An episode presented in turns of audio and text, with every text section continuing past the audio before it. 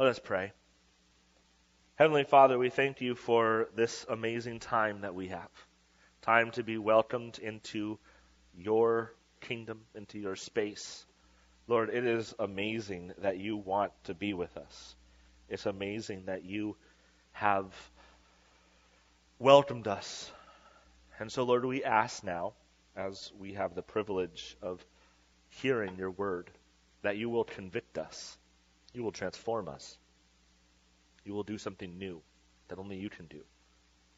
Because, Lord, if it's about my work or my words, nothing will happen here. But when you show up and when you transform, lives are made new. So, Lord, let there be less of me so there can be more of you. Use this moment for your holiness. In your wonderful name we pray. Amen. Being called is a dangerous thing. Being called can be um, life changing, life altering. Receiving a call can um, radically shift what we were doing and make it something brand new. There's a time in my life that um, a call changed my future and um, involved this kind of telephone. Some of you may remember having this phone in your house. Uh, we had this phone, and you know, it's an exciting new thing to have because it can walk around the house and you can use it everywhere. Before you were just chained to the wall to that one place, but now, aha! And so one day, we're living on um, Avis Avenue by Delthorne Park, and I got a brand new toy, and my mom was putting together the brand new toy out in our backyard, and the phone started ringing. Someone was calling us. Now, I did not want her to stop putting together the toy, right? Because that would have been a horrible waste of time. And who knew who was on the line that may interrupt her toy putting together? So I said, Don't worry, mom, I got it. But the problem is, it was this kind of phone. And so I did not know where the phone was last left. So I'm running around the house trying to find the phone, and we had these wonderful hardwood floors, and I had socks on. And hardwood floors and socks do not make good companions.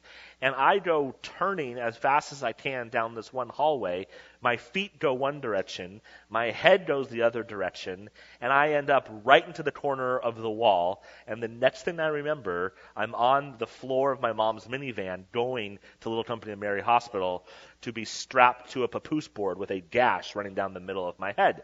So if you've ever wondered, hey Scott, how'd you get that manly face scar right in the middle of your eyes? That's the story as to how it happened. The call was dangerous, right? The call took me and it moved me and it immediately did something to me.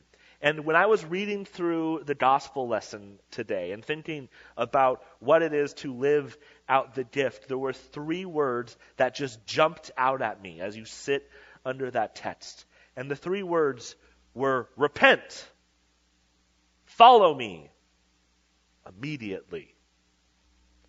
Repent, follow me immediately. Christ came into the world and we're just about to start his public ministry. And you see the ministry of John the Baptist starting to fade away. And he's standing up and coming onto the scene. And the first little short teaching we get. And we're about to get into Matthew's big sections of teachings. Sermon on the Mount is just right around the corner in Matthew 5, but we're still in Matthew 4. And up until this point, we've just heard little snippets, snapshots of Jesus' words. We have these little phrases, but it's already laying down who this guy is. And the first things we see here in this section, Jesus says, Repent. This is his message. Repent, for the kingdom of God has drawn near. This word, repent, really important word throughout Scripture. And in Greek, it is this metaneo, and it is a powerful word because what it means, and there's a huge, we hear the word repent, and when you're looking at your child, and if you were speaking in King James English and they just did something wrong, you would turn to them and say, Repent! And what we're trying to communicate is feel sorry for. You should not have tackled your sister and held her down. Right? You should not have just walked by her and kicked her for fun. That never happens in my house. I do not know that your house. I'm just making up examples. But you want to say, don't do that and feel bad for it. Don't, don't cause your sister that harm or your brother that harm, and you should feel sorry for it. But this word repent and feeling sorry gets confused. Because actually, what repent is about is it's about taking on a new direction. Commentary that I have um, on this section actually says this that the word repent, this is like he, how he describes it, get yourself a new orientation for the way you live, and then act on it. The idea is I was heading in this direction, I hear the call repent, and I turn, and then I start heading in this direction. Repenting is not just feeling sorry for what you've done. If you've done something bad, if you've walked by your sister and kicked her just to make her cry, you should feel sorry for it. But that's not what repenting is. Repenting is recognizing the direction that you're going is not leading to life. And it's going, ah, I need to switch. I need to do a new direction. And then act on it. Then start walking down that path. This is what repenting is. And so Jesus shows up on the scene and he starts calling out people to repent. He's not just trying to make them understand that they're sinners, which is part of his ministry.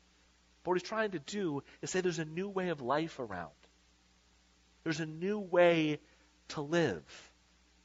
Uh, the great theologian Dallas Willard wrote a book called um, ah, it's called something. I'm blanking on the title of the book right now, and that's going to irritate me for a moment, but I'll I'll remember.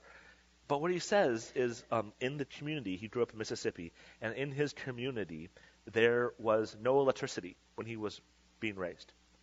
And then, young, he was young, the electric company came in. And the electric company said, You can have power. Plug into the grid and live a new way of life. The Divine Conspiracy is the name of the book. Live a new way of life.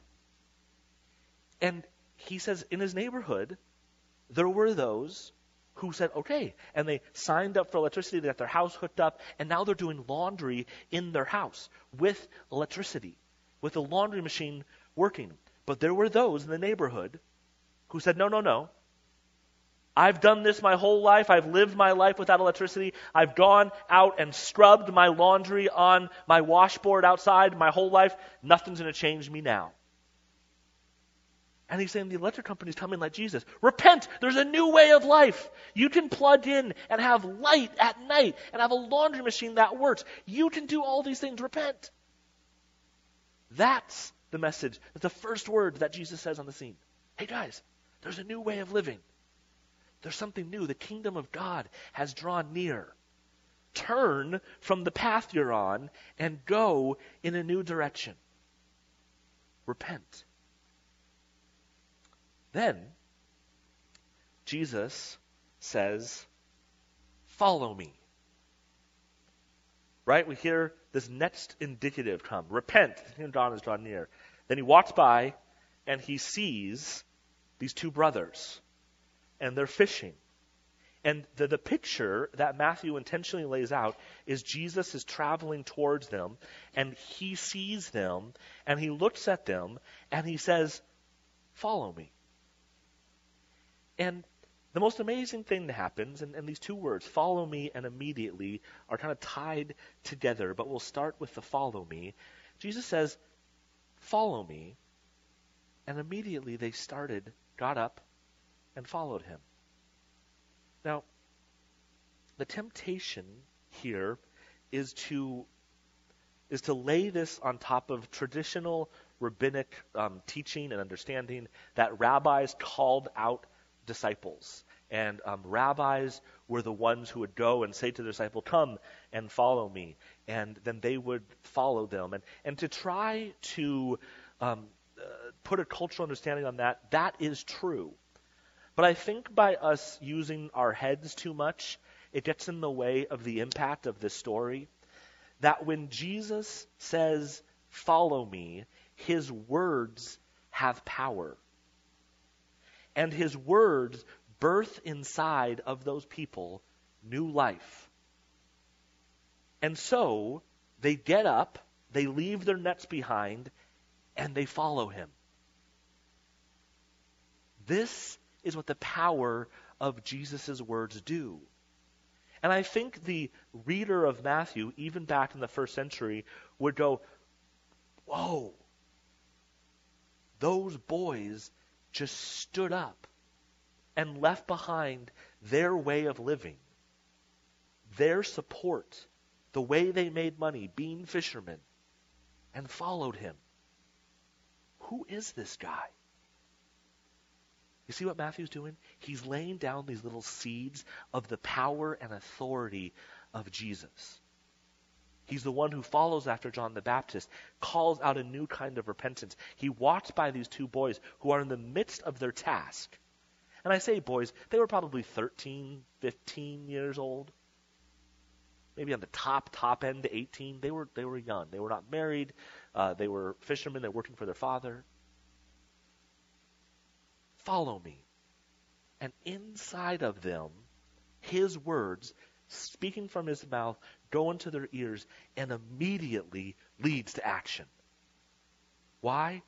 Because Christ can do amazing things. So again, uh, the commentary says it in a, just a great way. Let's come on, slide. People become believers by the power of Jesus' word. They follow him because he has spoken to them, and his word generates faith. For Matthew, Jesus' call to discipleship was spoken not only to a few disciples in first century Galilee, but to the church throughout history. Jesus says, Follow me, and inside of his believers, faith is worked. Paul says this in the book of Romans. He says, For everyone who calls on the name of the Lord shall be saved. But how are they to call on one in whom they have not believed? And how are they to believe in one of whom they have never heard? And how are they to hear without someone to proclaim to them? And how are they to proclaim him unless they are sent? As it is written, How beautiful are the feet of those who bring good news. But not all have obeyed the good news, for, Isaiah says, Lord, who has believed our message? So faith comes from what is heard, and what is heard comes through the word of Christ. Faith comes from what is heard. Jesus' words say, Follow me. Our words can contain the power of Christ because the Holy Spirit fills us up. And by us proclaiming the gospel, faith is birthed. Are we bold enough to proclaim the good news of Christ, believing that by the power of Christ's words, faith can come. Not by our wonderful logic, not by the ways that we put it, but just by believing that Christ wants to fill up your words with his Spirit. And you tell the good news. The good news that there's a new way of living, that there's a new way of being called, that the electric company has come and proclaimed, plug in! Be a part of this new life that Jesus ushers in.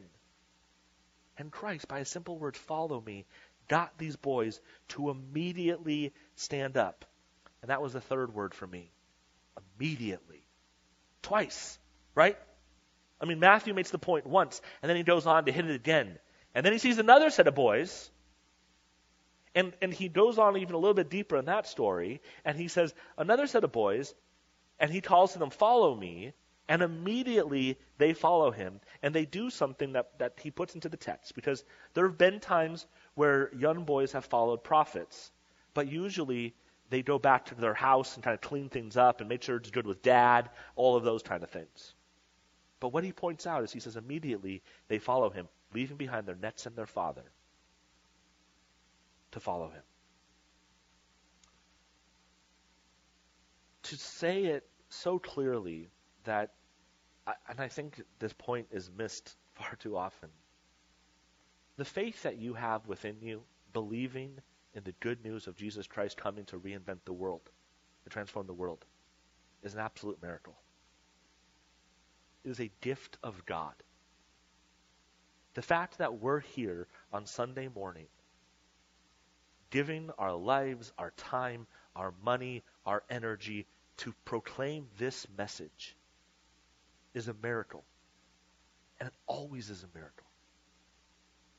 It is a walking miracle. The faith that you have birthed inside of you is a walking, living, breathing miracle. And anytime we see it in other people, we should celebrate it like a new limb just grew out or something. I mean, we we get accustomed to this faith, but it is such a radical, incredible thing that it needs to be celebrated.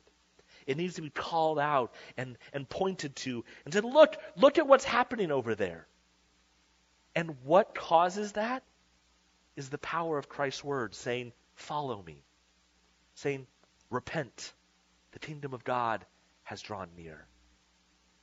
That's what causes this miracle. This is what we live in every day is the opportunity to see these things happen. Repent. Follow me. And then immediately they started following him.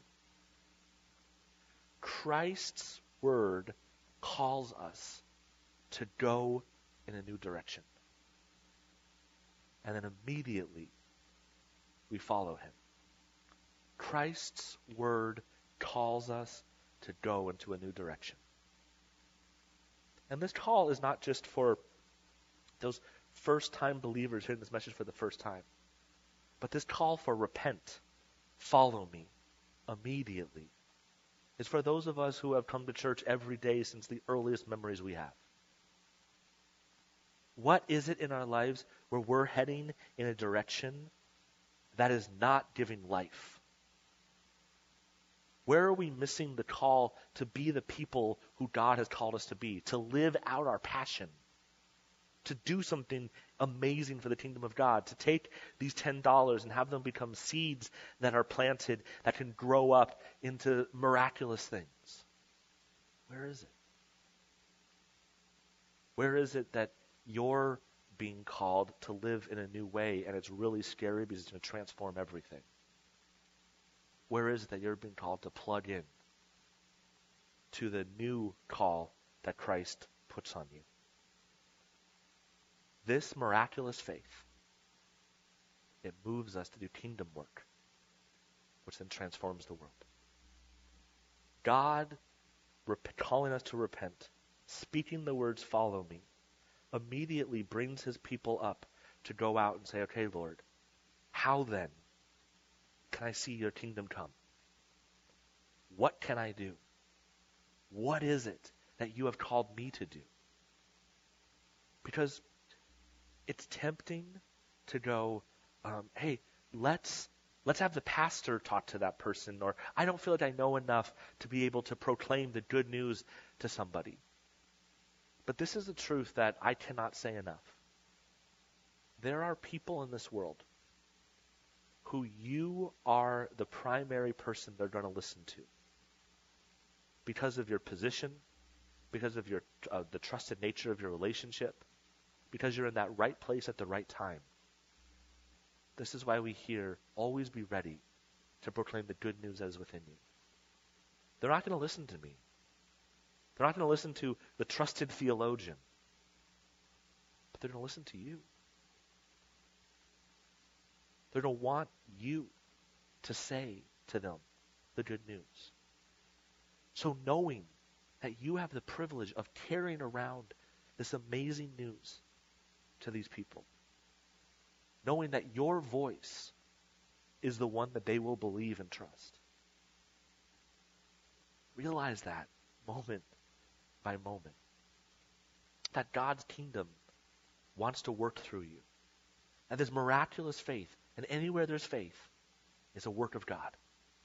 And so if your words bring about faith, do not go, look what I did. But what you say is, look what God did. There and in me.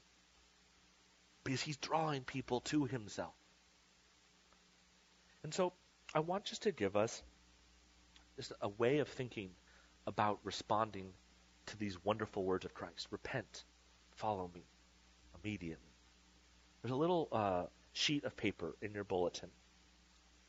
And I want to ask you to consider these four statements. And there's a little spot for your name on that paper, and you're going to turn this into the offering plate. This is how we're going to be called to follow today. And I'm going to put four statements up, and I want you to choose one. One that feels the most true for you. One that you feel like is the way God is calling you in this moment to follow Him in a new way, a passion, um, a, a way of living. So these are the four statements. One, two, three, four. Okay? And then just click off. Is it A, B, C, D, or is it one, two, three, four on the paper? I forgot to look. Good. Okay. I thought so, but just didn't look as I before I stood up here. So, here are the four statements. I want you to only do the one that feels most familiar to you, and then when the offering plate comes around, drop this in.